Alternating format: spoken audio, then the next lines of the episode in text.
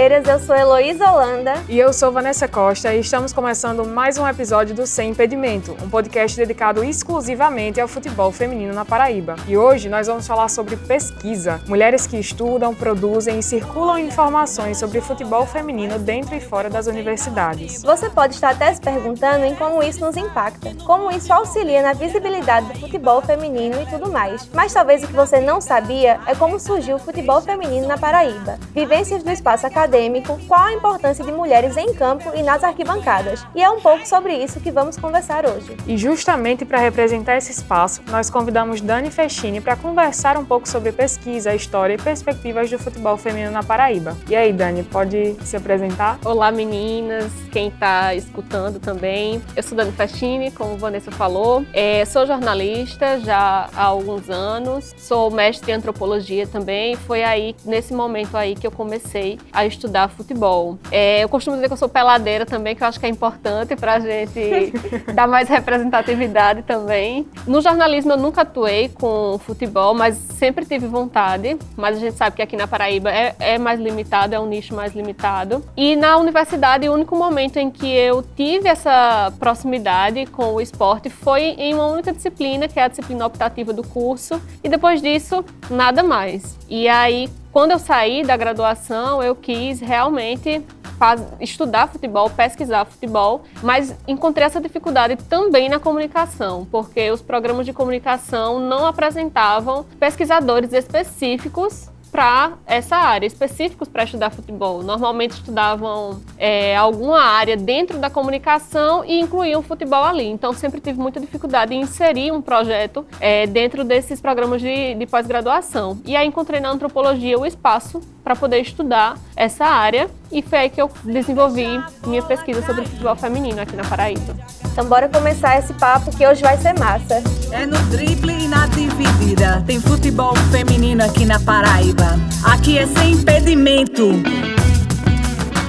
Quando nos dispomos a buscar um material acadêmico que tratasse futebol feminino, houve uma imensa dificuldade em encontrar artigos, livros, ensaios e quaisquer produções de mulheres na área. E quando afunilamos essa pesquisa ao contexto paraibano, buscando produções de nossas graduandas, nossas mestrandas e doutorandas, nos deparamos com uma produção quase inexistente, mas repare, quase. Existem mulheres em nosso território que pesquisam e se aprofundam na área de esportes de mulheres e para mulheres, seja nas áreas de saúde, educação física, antropologia ou comunicação, por exemplo. O incentivo e interesse ao estudo do futebol feminino paraibano caminha a passos lentos, mas caminha, sabe? E aí, Dani, enquanto estudante, da onde partiu o seu interesse de pesquisar sobre o futebol feminino? Bom, eu sempre tive muita proximidade com o esporte de modo geral, desde quando eu era criança. E o futebol também, por conta é, das reuniões em família. Então, sempre foi algo que partiu de dentro de casa. Mas sempre, claro, era o futebol masculino, era a Copa do Mundo, era o jogo do domingo, da quarta, que a gente sabe que nunca foi jogo de futebol feminino,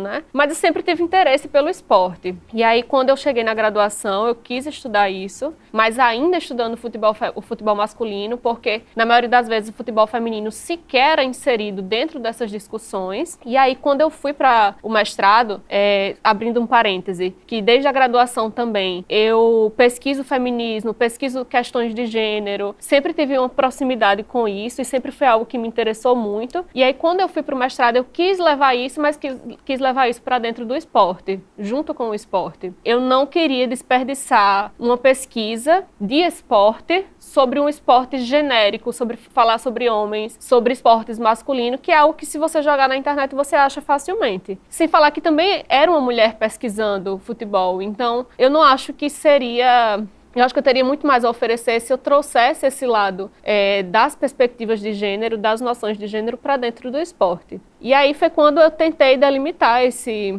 esse meu objeto de pesquisa, enfim, o que eu queria realmente fazer mas eu não sabia a dificuldade que eu ia ter. Realmente eu não sabia. Eu comecei, na verdade, com outro tema, algo nacional, mas dentro do futebol feminino, que era como as mulheres elas eram tratadas nas notícias de portais. Isso desde das, das primeiras notícias, das, das, primeiras Copas do Mundo de futebol feminino até agora. Que eu não sei se vocês lembram, mas nas Copas do Mundo normal masculino, sempre tinha no Globo Esporte um quadro chamado Musas, Musas da Arquibancada, era algo assim. Aí eles faziam faziam.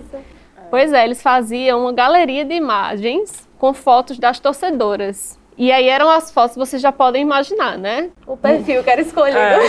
Ninguém, não era foto de torcendo, nada. Era só foco no corpo. E aí esse tinha sido o meu, a minha, o meu ponto de partida. Mas aí gente, as discussões dentro da universidade, os, os, os, professores conversando sobre o tema, disseram por que, que você não estuda o futebol da sua cidade? Inicialmente eu não queria porque é muito difícil. E aí você fazer um mestrado já é muito difícil e você fazer um mestrado sem ter é, material para você pesquisar é ainda mais difícil. Mas decidi fazer e comecei a fazer essa pesquisa sobre que foi um estudo feminista sobre o futebol de mulheres e o, as mulheres também na arquibancada. Foi bem pretencioso, inclusive, porque é um campo enorme e você acaba tendo dificuldade também de abarcar todos os assuntos, mas foi atrás. E aí essa pesquisa ela acaba sendo baseada quase 100% em uma história oral, história de quem vivenciou é, esse percurso de quem vivenciou o início dessa história do futebol feminino aqui na Paraíba. Então, é algo que eu destaco sempre, que tudo que eu falo na minha pesquisa é sempre com base nas pessoas, porque você encontrar material bibliográfico sobre o futebol de mulheres aqui na Paraíba é muito difícil. Para dizer que eu não encontrei nada, eu encontrei um livro do 13, do Clube do 13, 13 Futebol Clube de Campina Grande, em que existia dentro de um capítulo um parágrafo sobre o futebol um feminino na Paraíba. Exatamente. E aí foi lá que eu ainda consegui achar uma referência. Mas fora isso, nada. Agora sim, a respeito de futebol feminino, é, na minha pesquisa eu falo muito de futebol de mulheres, que é uma forma de você abranger o, o tema sem precisar é, fazer essa delimitação do feminino, da pessoa, é, da característica feminina. E aí, o futebol de mulheres a nível nacional, você encontra muitas pesquisas. É, enfim, tem muita coisa sobre torcedoras, torcedoras é, do Grêmio, torcedoras do Corinthians, você acha bastante. Mas quando você começa a funilar minimamente, saindo do eixo Rio-São Paulo, já dificulta bastante. Mas essas pesquisas também são muito importantes para a gente dar, para a gente ter como base para iniciar as nossas também. Então foi isso que eu fiz. Usei essas pesquisas maiores de fora como base. Peguei todos os estudos que eu tinha de feminismo, de gênero, de discussão é, de lugar da mulher no mercado de trabalho, na sociedade, e incorporei dentro do que eu escutei como história de homens, inclusive, que estavam envolvidos com o surgimento do futebol de mulheres na Paraíba, atletas, pessoas de federação, enfim, tudo que eu podia recolher de história que naquela época podia me trazer aí o mínimo de organização sobre o início dessa história. É, você falou que teve dificuldade em encontrar material de estudo e assim, o seu mestrado ele é relativamente recente, né? Então a gente pensar que agora ainda não tem material produzido na academia sobre futebol de mulheres é um pouco difícil, né? Tipo, viver essa situação representa muita coisa. Na hora que você decidiu pesquisar sobre o futebol de mulheres, por que mulheres no campo e também na arquibancada? Então, eu na verdade eu não queria deixar de lado nenhuma das coisas. Primeiro, o meu foco foi as torcidas. Eu queria estudar como que as mulheres de torcidas organizadas ganham visibilidade e representatividade nas arquibancadas. Só que quando eu comecei a falar sobre as torcidas, eu senti uma dificuldade enorme de contar como que essas mulheres começaram a entrar no futebol aqui na Paraíba. E aí elas começam a entrar, claro, é, no campo. E para mim, é, falar aquilo ali, só o básico, só dar uma introdução mínima de como foi essa história, não era o suficiente. E aí foi que eu decidi fazer um capítulo inteiro sobre a história do futebol de mulheres para poder introduzir a presença das mulheres no futebol na Paraíba. Então é como se fosse uma sequência. Primeiro elas começam jogando bola, aí elas conseguem o mínimo de espaço para atuar de forma amadora e elas começam a ir para as arquibancadas. Então foi meio que seguindo uma sequência. Eu fui tão. É, eu, eu, tinha tanta pretensão de fazer isso ser uma coisa maior que eu ainda queria chegar nas federações, porque a Paraíba é a única federação do país, que a única federação de futebol do país que tem uma mulher na sua presidência. Então seria seria um, outro foco muito importante. Mas aí eu acho que a FPF dá uma história aí sozinha, dá um, um estudo sozinho, é, porque antes de ser Michele, que é a atual presidente, teve Rosilene Gomes, que foi uma mulher que passou anos à frente da federação e foi pioneira também em assumir uma federação como mulher e tem muita história aí para contar. Mas aí é isso, para eu poder falar das torcidas eu, me, eu senti a necessidade de escrever também sobre o que acontecia inicialmente no campo. E como foi a sua experiência como mulher estudando gênero esporte? Como foi para achar professores, orientadores, pessoas que pudessem auxiliar nessa pesquisa? Então, primeiro, é, eu escolhi um orientador que já tinha orientado vários trabalhos a respeito de a respeito do futebol, de modo geral. E aí eu achei que por isso ele seria a pessoa ideal para me ajudar nesse processo. Mas aí no decorrer da delimitação do objeto, tudo, enfim, quando eu defini tudo, eu percebi que o foco mesmo estava mais na questão de gênero do que na, no futebol especificamente. Então eu fui procurar uma orientadora que, além de, de gostar de futebol porque, e de entender um pouco, também estudasse é, a questão de gênero e a inserção das mulheres nesses meios. E aí foi quando eu troquei de orientador, passei a ter uma orientadora que estudava é, mais essa, essa questão da antropologia urbana e envolvendo as mulheres e usei meu o outro professor como co-orientador. Então, consegui, na antropologia, eu consegui achar essas pessoas. Na comunicação, até agora, ainda estou com dificuldade.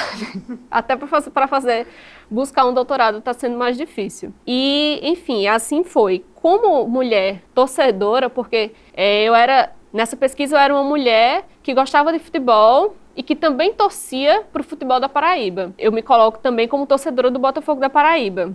Então, é, estar inserido na, inserida naquele contexto, para mim foi bem em determinado ponto até confuso, porque eu precisava muitas vezes parar de assistir o jogo, de prestar atenção para observar a arquibancada, observar como que as meninas estavam se posicionando ali dentro, como as pessoas se posicionavam em relação a elas, como se dirigiam a elas, é, as atitudes que muitas vezes vinham contra elas. Então foi um trabalho também de observação, de observação participante, porque era eu dentro da torcida organizada, observando o que, é que acontecia com nós mulheres que estamos ali dentro. E aí veio a pandemia.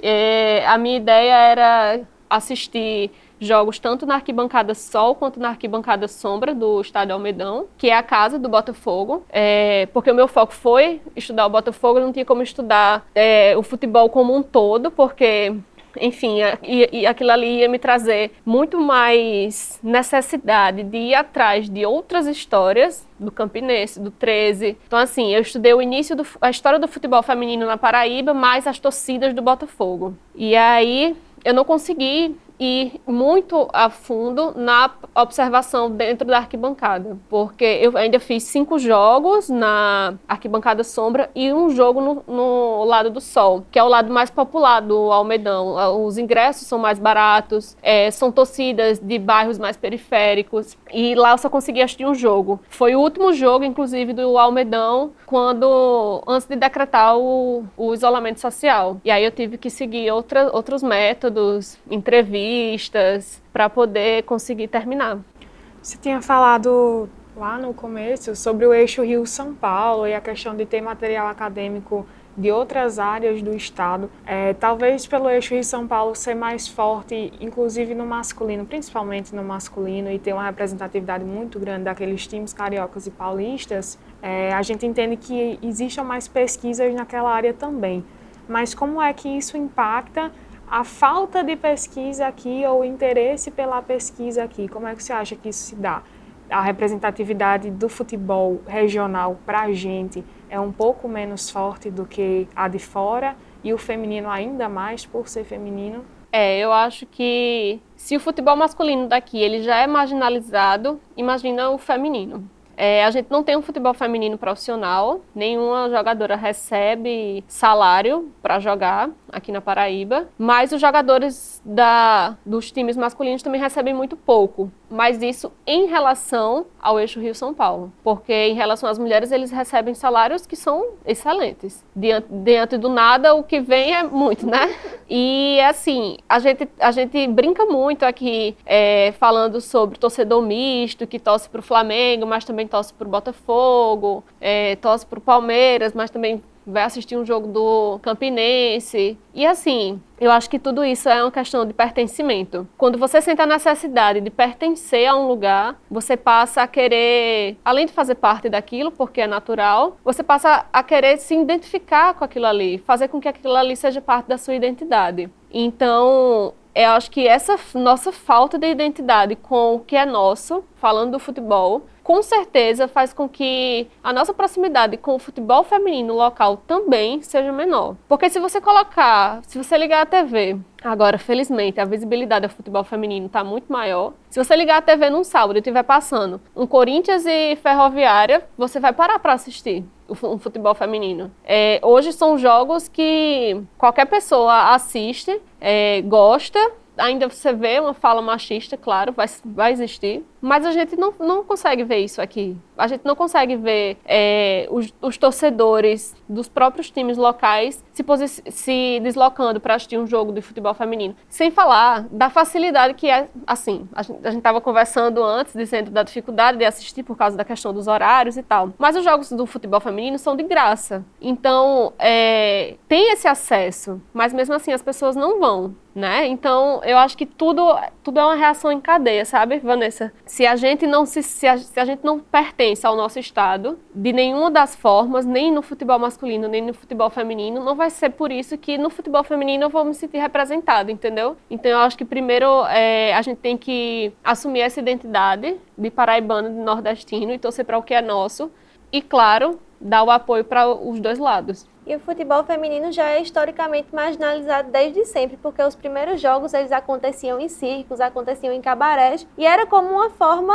cômica de apresentar as mulheres dentro daquele esporte. E faz a gente pensar um pouco também como isso começou aqui na Paraíba, como essas mulheres tiveram o início do esporte aqui na Paraíba, que tem, querendo ou não, também não, até hoje não traz esse espaço tão consolidado para que elas consigam crescer dentro do esporte. Exatamente. É, o futebol feminino aqui, ele é muito recente, de certa forma. É, o primeiro campeonato foi em 92, né, aqui na Paraíba. É, o, oficialmente foi em 95. 1995 foi o primeiro campeonato que a Federação Paraibana de Futebol apoiou e organizou. Em 1991 acontece um campeonato. É um campeonato não oficial, com alguns times que não estavam ligados à federação, e esse campeonato ele não entra nem nas estatísticas da FPF. Nesse campeonato, é, o Monte Castelo foi campeão. Mas aí em 95 acontece o campeonato oficial, a FPF organiza só com times que fazem parte da federação, que estão associados à federação. E aí o Monte Castelo é o campeão novamente. O Monte Castelo é um time formado, criado por mulheres, só por mulheres, e claro, formado por mulheres também, no, no bairro do Castelo Branco. Então é algo bem interessante, mas infelizmente muito difícil de você conseguir informações sobre a origem dele, sobre como que ele foi criado. Mas é isso.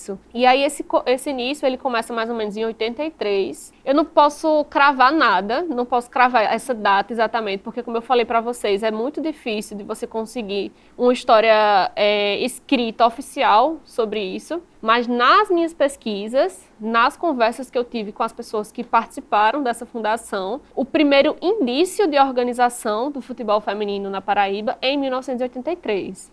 E esse indício de organização é, é um indício mesmo, é algo pequeno. As, as mulheres elas iam assistir os jogos, principalmente em bairros periféricos, bairro do Rangel, e eu assistia os jogos dos meninos, do, do futebol masculino. E aí, quando terminava o jogo ou no intervalo, elas pediam a bola, queriam ficar jogando. E aí, é, algumas pessoas, algumas peças principais nesse, nesse jogo, é, têm participação importante para que isso aconteça. Uma delas é Baza, que é um homem, ele está envolvido na federação, mas ele estava tá, envolvido inicialmente com o futebol feminino, mas ele começa a observar essa participação das mulheres. E Gleide, que é a atual técnica do Botafogo, foi atleta do time por muito tempo, e também Maria Rejane, que era na época uma das melhores atletas é, da Paraíba. Essas pessoas elas são fundamentais para fazer com que o futebol feminino surja aqui na Paraíba. Inicialmente eles começam com uma seleção paraibana, não existia é, times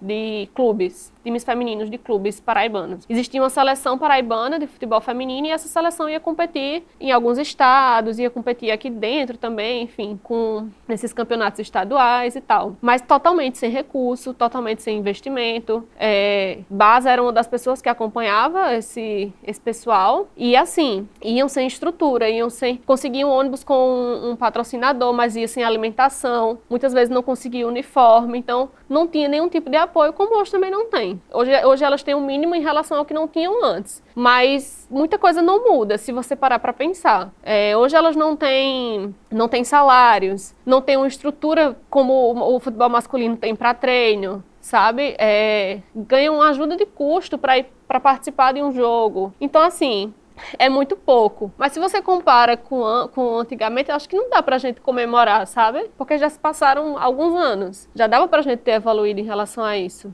E aí, o futebol ele vai se desenvolvendo aqui no estado. É, esses jogos eles vão acontecendo com mais frequência, até que em 2009, olha o tempo, né, do, do, o tempo da primeira organização, assim, de, de um jogo mesmo, é, para um time que hoje tem visibilidade no futebol ser criado. Em 2019, o Botafogo, ele, o time feminino do Botafogo, ele é criado e começa a participar dos campeonatos e hoje o Botafogo é o time mais campeão do Campeonato Paraibano Feminino. Mas ele não é o primeiro a participar, né? Teve Monte Castelo, tinha outros times também, mas o Botafogo ele chega meio que para dar um, uma impulsionada no futebol feminino, para tentar dar um mínimo de investimento, mas ainda mínimo, e que ainda precisa ser, de certa forma, criticado também. Botafogo feminino é 2009, né? Isso. Então, é como, assim, é como você falou, Dani, 85, 1985 é bem recente, mas ao mesmo tempo são mais de 20 anos de futebol feminino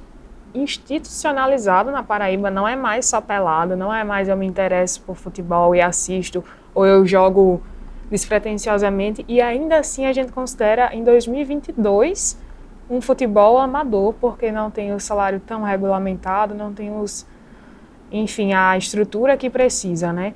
E aí, como é que a área pesquisar sobre isso e mostrar esses paralelos, porque querendo ou não, mesmo que a gente pesquise o que era, ou pesquise o agora, faça, enfim, essas pontes, tem muita relação. A evolução do futebol ou a evolução lenta, enfim. É, como é que a pesquisa sobre isso consegue ajudar a consolidar alguma coisa para o futebol. Tipo, pesquisar sobre isso, deixar isso registrado academicamente, dar um certo aporte para que no futuro a gente também olhe para trás e pense, é, a gente ainda precisa melhorar ou a gente melhorou muito, né? Sim, eu acho que entra na mesma lógica do, do jornalismo. É, muitas, muitas pessoas comemoraram a primeira transmissão do futebol feminino na televisão em TV aberta.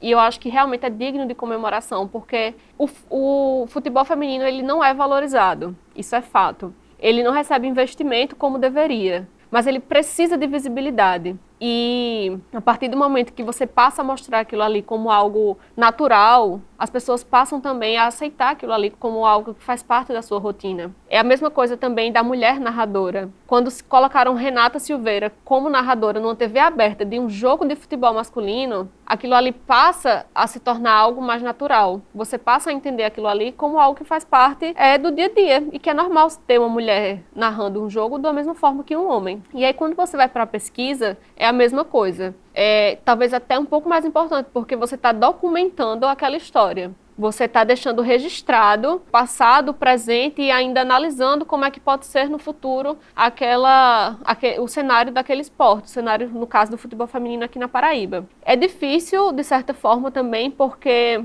você vê que não há evolução, mas ao mesmo tempo você quer enxergar que houve uma mínima evolução, mas que você também não pode é, na sua análise, deixar aquilo ali como uma forma comemorativa, porque não é. Você não pode dar um toque de ah, que bom que, bota, que o, o futebol feminino saiu do nada para 200 reais por jogo para as mulheres, mulheres jogadoras. É uma mínima evolução? É, mas é algo que precisa ser analisado criticamente, porque não é uma evolução de investimento, não, há, não houve um investimento focado para isso, né? É, eu digo muito que o futebol feminino ele depende do futebol masculino. Se os, hoje os times de futebol feminino, a maioria deles estão ligados a clubes que têm o time, o time masculino. Então, esses times femininos, eles acabam dependendo da, do, do bom desempenho do time masculino para que o feminino receba algum tipo de investimento. Então, se o Botafogo ganha uma Copa do Nordeste, ganha uma Série C do Brasileiro, ganha um Paraibano, se ele ganha os três no mesmo ano, que é muito difícil,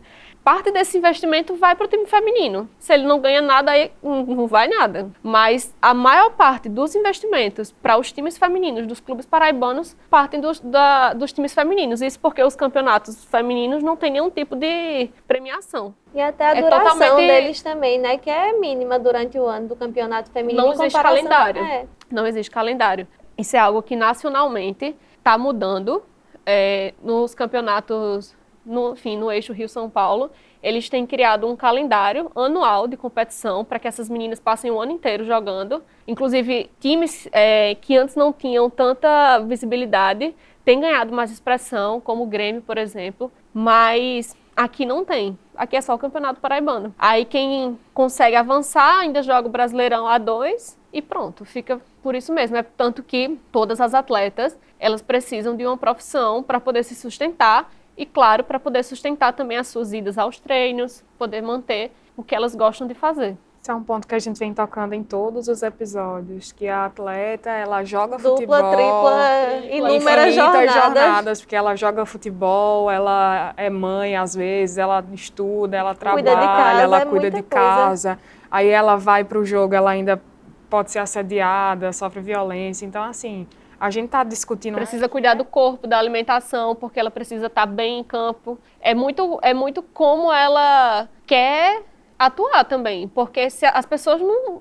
A maioria das pessoas do clube não vão estar tá tão preocupados com a forma como ela está se cuidando para atuar em campo, porque não é a principal preocupação deles. Então é outra coisa que ela também tem que pensar. Isso é um fato também, porque a rotina do atleta, ela não é tão, tão simples assim, não é só ela ir lá jogar, ganhar pouco dinheiro e voltar para casa. Tem Exatamente. toda uma dieta, todo um preparo físico. Isso também eu já vi em uma entrevista de Glade falando que é até difícil conseguir disponibilidade no campo Isso. para elas treinarem por conta disso, de conciliar os horários que elas têm disponível por ter que levar uma carreira oficial que sustenta o amor pelo futebol. E claro, o horário principal é para é o time masculino. É.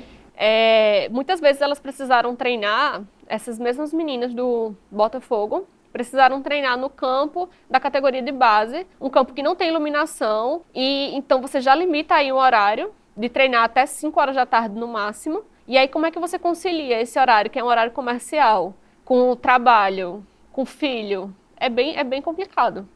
É, de fato, que a gente lembra que é uma menina que trabalha, uma mulher que trabalha e ela não pode treinar até 5 horas, como também ela não vai poder jogar 10 horas da manhã a qualquer momento, né? Exatamente. Né?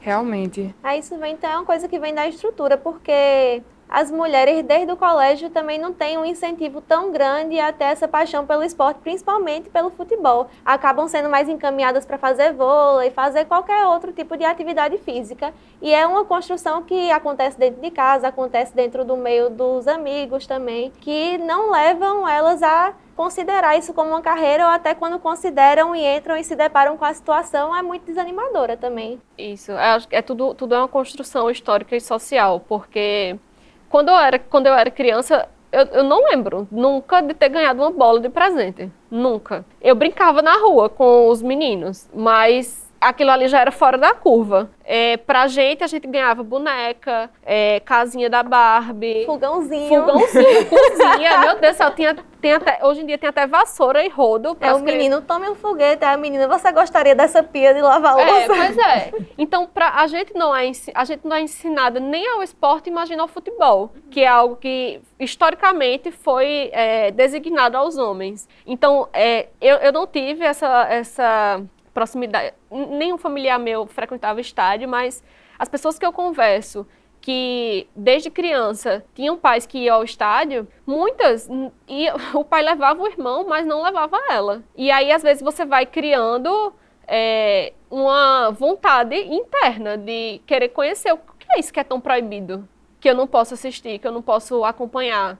Então é algo que é, não dá pra gente dissociar é, enfim, é, colocar isso paralelo a uma discussão é, da sociedade, sabe? A gente, é, o futebol feminino tem essa dificuldade, é, as mulheres têm dificuldades de ir às arquibancadas, tudo isso por uma questão social, tudo isso porque desde criança a gente foi ensinado a não gostar de futebol, que futebol era coisa de homem e que a gente tinha que cuidar da casa. A mulher vai, a mulher cabe à mulher os serviços domésticos, cabe ao homem os serviços externos. E quando então ela gosta isso vai também- sendo construído. Quando ela gosta também acaba sendo taxada por vários apelidos, não, porque ela é sapatão, porque ela é Maria Macho, porque ela a- acabam levando para uma figura mais masculinizada a mulher quando ela se interessa pelo esporte, principalmente pelo futebol.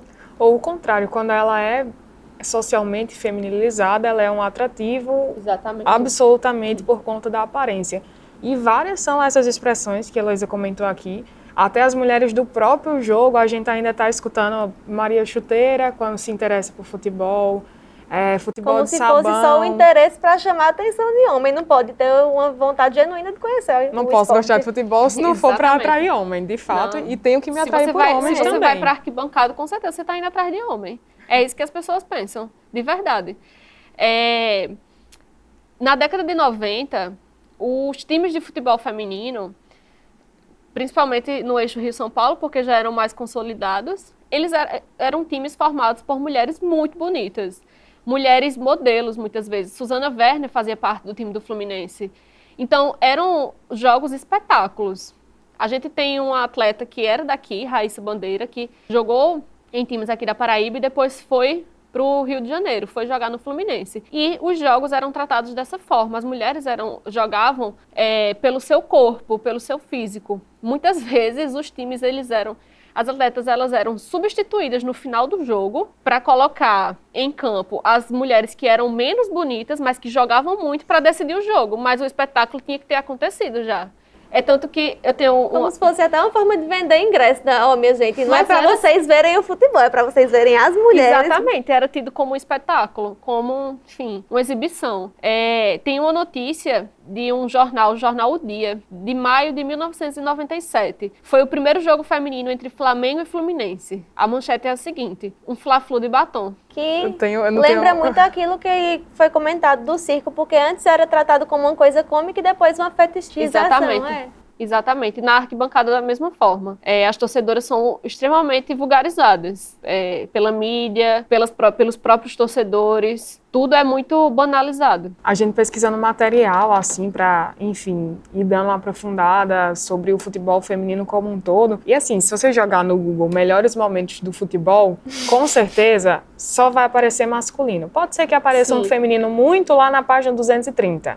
Mas assim, vai ser só masculino. E vai ser o quê? Golaço, vai ser uma cobrança de pênalti muito sensacional, vai ser o goleiro que pegou uma bola muito difícil, vai ser o atleta tirando a camisa, não sei o quê. Se a gente pesquisar melhores momentos do futebol feminino, aí aparece mulher, né? Ainda bem.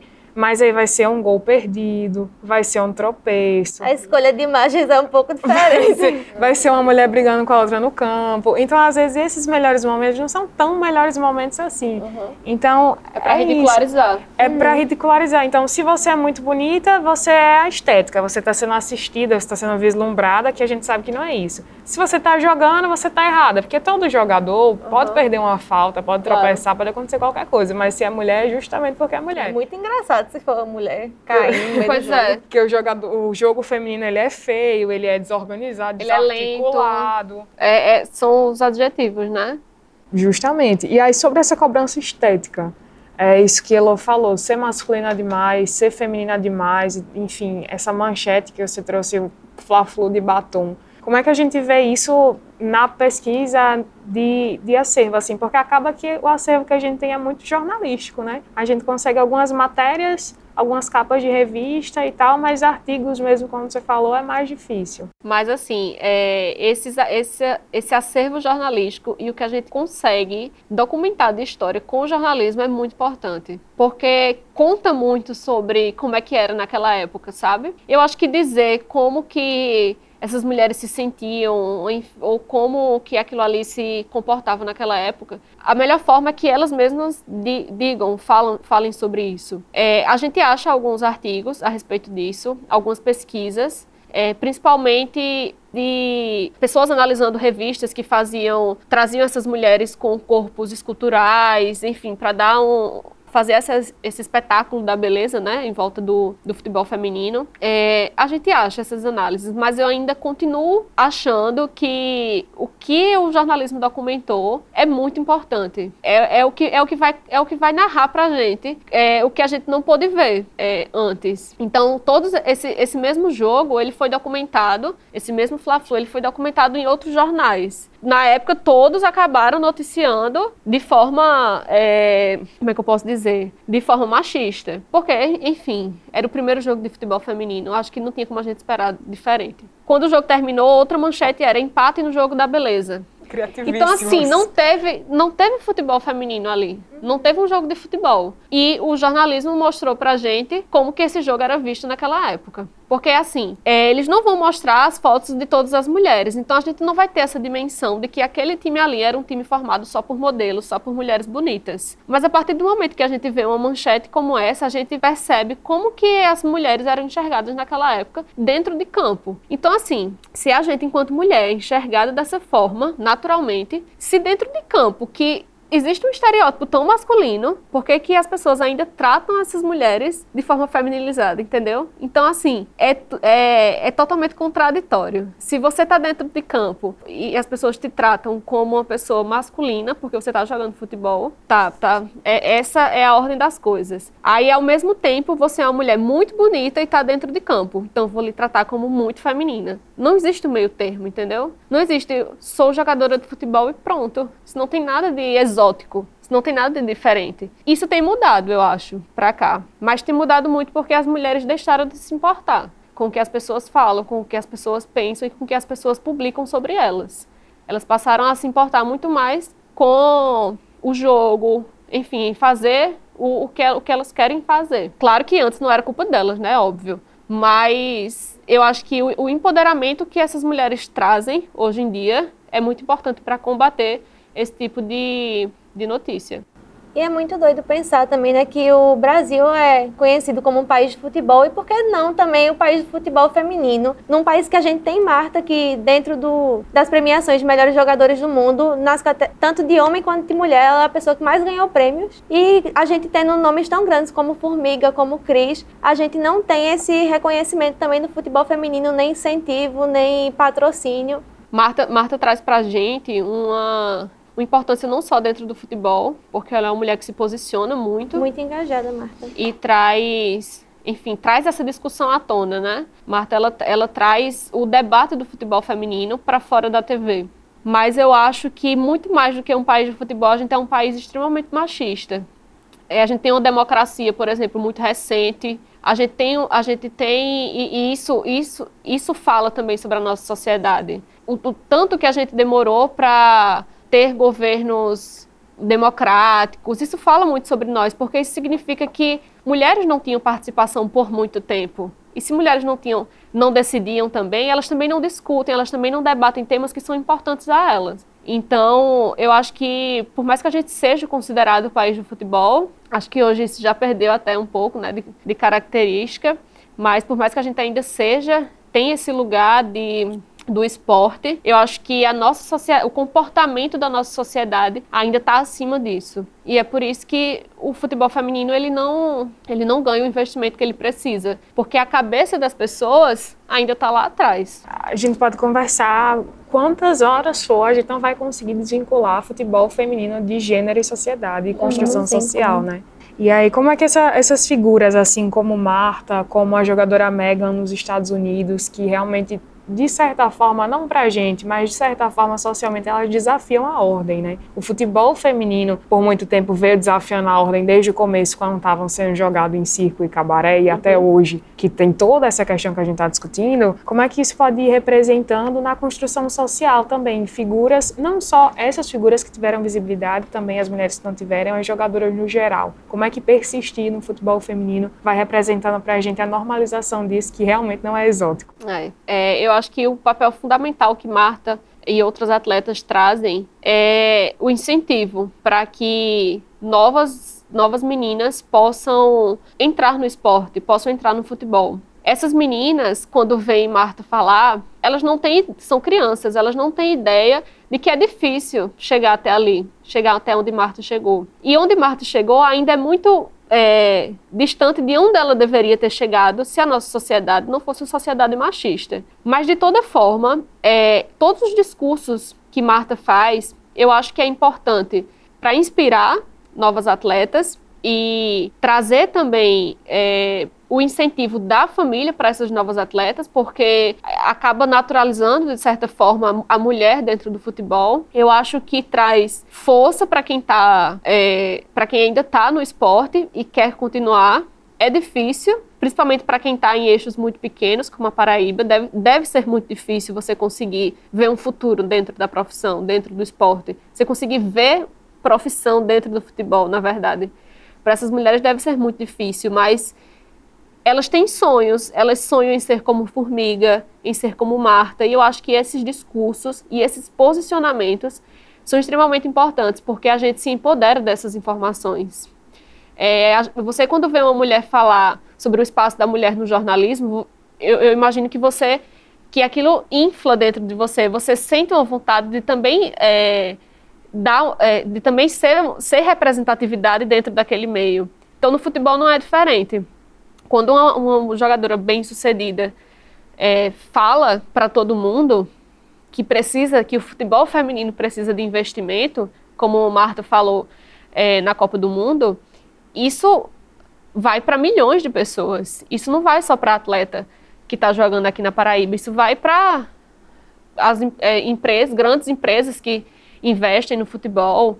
Isso vai para mulher que está é, cuidando do seu filho dentro de casa e que está assistindo aquilo ali. Então, eu acho que todo mundo, de, de certa forma, acaba absorvendo aquilo ali como algo que está sendo combativo.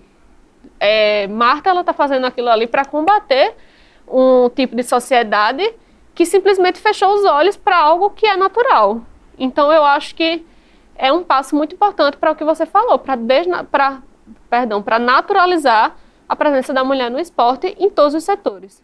E até agora, quando Vanessa falou sobre, sobre Megan Rapinoe, agora no início do ano que a seleção feminina de futebol dos Estados Unidos chegou a um acordo por igualdade salarial, para a gente ver realmente o quanto, quanto tempo demora para conseguir uma conquista que realmente traga uma igualdade e que valorize as mulheres dentro dessa profissão, como os passos são lentos, como é preciso realmente se posicionar como Megan, como Marta, como Cris, como Formiga, como inúmeras jogadoras, as jogadoras daqui da Paraíba também, e ir atrás disso porque para esperar acontecer, esperar chegar um incentivo, esperar chegar um patrocínio é muito difícil. E a gente consegue ver a importância do investimento se a gente compara a seleção dos Estados, dos Estados Unidos com a seleção do Brasil. É uma diferença muito grande de preparo. Exatamente. E a seleção dos Estados Unidos, agora que eles conseguiram, que elas conseguiram a igualdade salarial, tudo bem, é, ele, elas já estão muito acima, mas o, os investimentos que eram feitos antes já eram muito maiores do que os, os que são feitos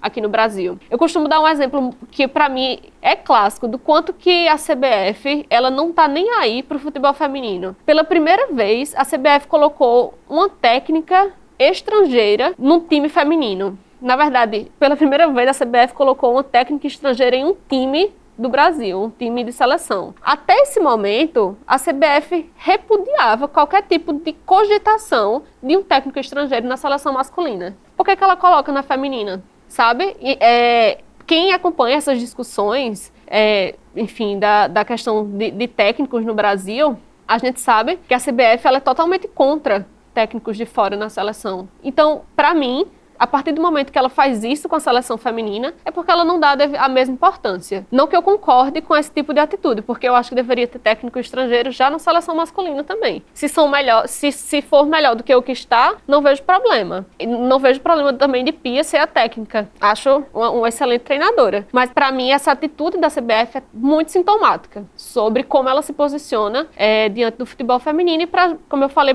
o resultado tá aí, tá nessa diferença da equipe técnica do Brasil para é, relacionada dos Estados Unidos, que está muito acima. Às vezes é estrutural, é recurso e tudo mais, mas às vezes é muito simbólico também, como é esse caso. De fato, o problema não é ela ser estrangeira, o problema é a CBF passar anos e anos dizendo que é contra um Repudiar técnico alguma estrangeiro. coisa e colocar uma coisa que ela repudia no time feminino. E exatamente. assinar, eu quero uma técnica estrangeira aqui, é, como muito dizer eu não me importo, né? E assim, esse problema, o problema do investimento, ele não está só no, alto, no futebol de alto rendimento, no esporte de alto rendimento, né? Nessas meninas que já estão na seleção. O problema do investimento, acho que o maior deles está lá atrás. Está no fato da gente não ter categoria de base para futebol feminino. E aí, muitas vezes, as atletas chegam, chegam, claro, em times importantes, chegam no Corinthians, chegam na seleção, mas chegam muitas vezes com defasagem em algumas características técnicas. E aí são criticadas, ai, porque não consegue finalizar, ah, finaliza errado. Mas tudo isso faz parte de um treinamento, faz parte de uma sequência. Os meninos são colocados nas escolinhas quando são crianças. Então eles têm uma familiaridade com a bola que é surreal.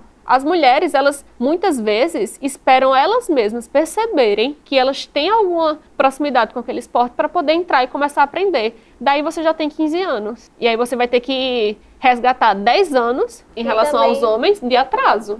Tendo uma ajuda de custo financeira que deixa você se dedicar só àquilo, também é uma diferença muito enorme, grande. enorme. A profissionalização é muito importante, porque ela faz com- justamente com que a sua dedicação seja exclusiva. Aí se você tem que se dedicar o dia inteiro a um trabalho, trabalhando como enfermeira, como professora, e também se dedicar ao esporte, não tem comparação a uma pessoa que consegue se dedicar apenas ao esporte com a ajuda que ganha de um clube. Exatamente. É, a gente estava conversando sobre Lu Meirelles e Lu passou pelo. jogava aqui no Botafogo, passou pelo Flamengo. No Flamengo, ela foi uma atleta profissional. Ela tem essa dimensão do que é ser uma atleta profissional e do que é ser uma atleta amadora. Lá, ela treinava quatro horas por dia. Mas ela tinha que cuidar do corpo, da alimentação, ela tinha que estar 100% na hora do treino. E ela recebia por aquilo ali. Porque é o trabalho dela, era a profissão dela, entendeu? Era, ela se sustentava pelo futebol. E aí ela voltou para Paraíba e agora ela atua como personal trainer, além de jogar. Eu vi que várias jogadoras aqui que têm formação em educação física, elas são personagens, elas não são só jogadoras. Exatamente. Então, acabou sendo um escape para você continuar ali dentro da, Do esporte. do esporte, né? Mesmo que com a educação física, e não exclusivamente com o futebol. Mas, assim, é, é de fato é, é muito complicado discutir isso, de que você tem que se dedicar, porque o esporte ele é físico também. Então, imagina, você trabalha seis, oito horas de carteira assinada e tem todas as coisas para fazer e você vai treinar. Exatamente. Você ainda tem vezes- que ter disponibilidade física para poder manter o seu corpo, manter o fí- seu físico, né? E às vezes manter o físico assim requer um pouco de dinheiro também, Exatamente. porque você ter uma É. dieta calculada, porque a dieta de um atleta é calculada, e você ter treinos constantes, não é só você treinar com a bola correndo, a gente sabe que tem todo Nutricionista, tudo isso. E normalmente quando você é atleta profissional, o clube oferece isso para você, né? Oferece nutricionista, oferece fisioterapeuta, oferece treinamento físico, atendimento psicológico, enfim. Eu acho que tudo isso precisa ser levado em consideração, sabe? Porque diz muito sobre quem, sobre qual atleta que você vê em campo. A gente vê que aqui na, na Paraíba as meninas que estão jogando estão fazendo praticamente milagre, né? Porque tem que se dedicar para o futebol, tem que se dedicar para a vida pessoal, manter o corpo, fazer, enfim, dieta, nutrição, tudo isso. E assim, o dia também só tem 24 horas, né? E aí, como é que essas meninas estão? Você vê que elas estão lidando com isso por aqui? É, é como elas mesmas falam, Vanessa, porque elas jogam, mas elas trabalham, elas cuidam dos filhos, muitas precisam estudar, às vezes fazer as quatro coisas ao mesmo tempo. Então, quando você pergunta para elas por que, que, por que, que com todas essas dificuldades você ainda joga futebol, se você não recebe nada por isso, se você vê os atletas do seu clube recebendo para fazer aquilo ali, se você vê atletas de outros estados recebendo para fazer aquilo ali, por que, que você continua? E muitas delas dizem que jogam por amor. Isso desde. Se você perguntar a Gleide por que, que ela jogava em 95, ela vai dizer a mesma coisa. Eu jogava por amor. Não tinha. A gente jogava por amor. A gente não tinha outro combustível para fazer isso. E hoje essa resposta ela se repete. Mas a gente precisa problematizar isso de certa forma. A gente precisa eh, receber essa resposta de uma forma crítica. Porque por amor é muito romantizado, sabe? É você deixar ainda mais frágil a necessidade da profissionalização do futebol feminino. Então, é algo que a gente precisa discutir, porque isso vem de muitos anos, isso vem desde de antigamente para cá, então é algo que não tem mudado. Por isso que eu falo que os investimentos não mudaram, porque elas continuam jogando por amor, entre aspas. E é, é importante a gente deixar claro que esse por amor ele é uma expressão relatada com frequência por essas pessoas, mas que precisa ser explicado pelo fato de que não, não existia não existe incentivo, não existe salário, não existe nenhum tipo de remuneração para que essas mulheres atuem no esporte, ou atuassem no esporte. É, elas faziam porque gostavam e também como uma forma de luta para que mais à frente outras mulheres pudessem entrar no esporte e poder jogar por amor e por profissão. Então, eu acho que esse por amor é muito mais um por luta para tentar mudar isso de alguma forma, mesmo sem receber. É, é uma forma de deixar vivo o futebol feminino, porque se elas não jogam também sem receber salários, o futebol feminino não existe, ele fica no esquecimento, porque ninguém vai atrás disso. Então, é, é uma forma de perpetuar tudo isso.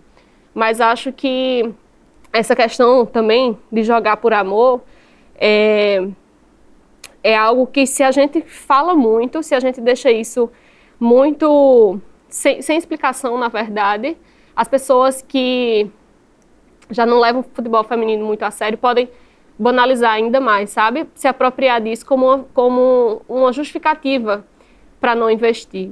Então, acho que é, precisa ser discutido, precisa ser criticado, precisa ser problematizado até que esse futebol feminino vire profissional em todos os lugares.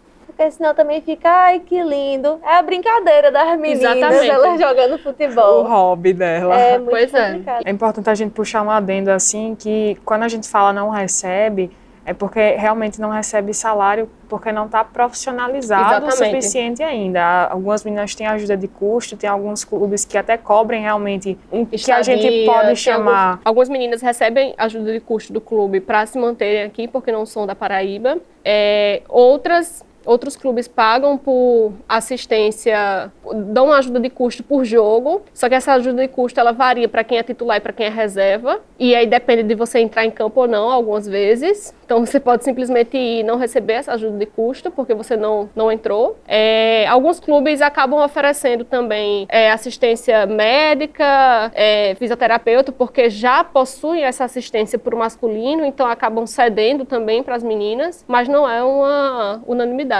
Dani, a gente sabe que o futebol também ele é um grande tem um grande papel na memória afetiva das pessoas, das famílias, de amigos e como a pesquisa ela consegue contribuir na construção dessa memória memória coletiva? Eu acho que ela só mantém, sabe? Ela vai mantendo é, esse imaginário que a gente tem do futebol como alegria, é, cotidiano, reunião. A pesquisa ela traz para a gente a história e o presente. E aí eu acho que você sempre nutrir essas informações, fazer análises, é, perceber como o futebol está inserido dentro de uma sociedade, está inserido dentro de uma família, é, como que as relações sociais estão inseridas dentro do futebol, faz com que a gente entenda ele de uma forma muito maior do que ele se apresenta, muito mais do que uma bola rolada no campo. Acho que aquela frase clichê que todo mundo fala, não é só um jogo, realmente não é só um jogo. É um jogo de relações sociais, é, de relações políticas, de cultura, de tudo isso. E aí, quando a gente se reúne na sala de casa para assistir um jogo, tudo isso está tá ali, ali junto. Foi muito, muito, muito massa essa conversa de hoje. A gente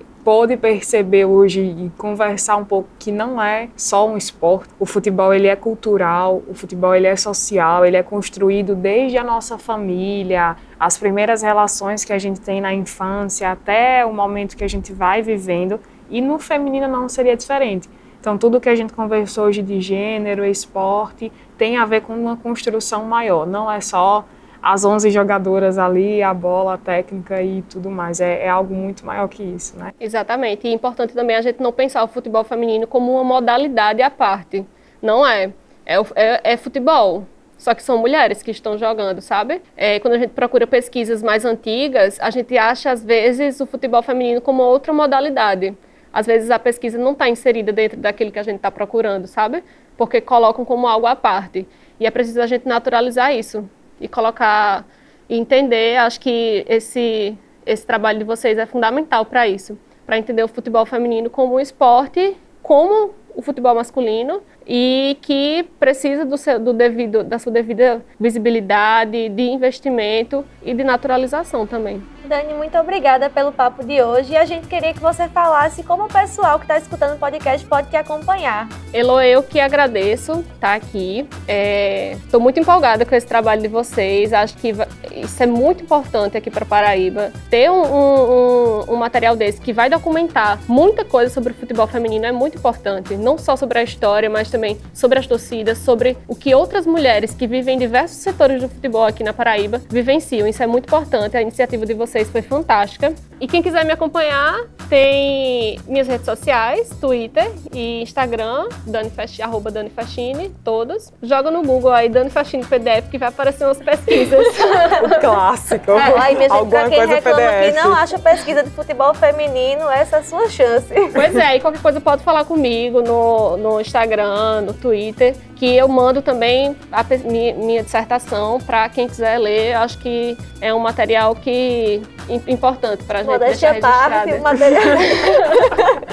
é, Dani super acessível, a gente deu uma lida, né, no, no material e realmente foi muito importante a dissertação, foi muito importante essa conversa aqui hoje, a gente chegou no momento dos arrobas, né, uhum. então divulgando aqui o nosso, é, pode encontrar as redes sociais do nosso podcast, arroba sem impedimento pode, no Instagram e Virtuose Produtora, arroba Virtuose Produtora, da produção em geral, e também os nossos perfis, né? Para quem quiser acompanhar as apresentadoras, arroba Heloísa Holanda e arroba Vanessa Costa TV. Esse podcast tem como apoio a Lei Aldir Blanc de João Pessoa, Fundo Municipal da Cultura, Funjop, a Prefeitura Municipal de João Pessoa, Secretaria Especial da Cultura, Ministério do Turismo e Governo Federal do Brasil. Realização da Virtuose Produções em parceria com a TV UFPB, com direção e apresentação de Heloísa Holanda e Vanessa Costa, produção de Gilmar de Souto e Lucas Freitas, texto e pauta por Gilmar de Souto, Heloísa Holanda, Lucas Freitas e Vanessa Costa, edição e mixagem por Marcos Pac, trilha sonora original por Gatunas, mixagem musical por Pedro Regada, arte da capa por Ana Carla Augusto e participação especial de Dani Fechini. É no drible e na dividida, tem futebol feminino aqui na Paraíba. Aqui é sem impedimento.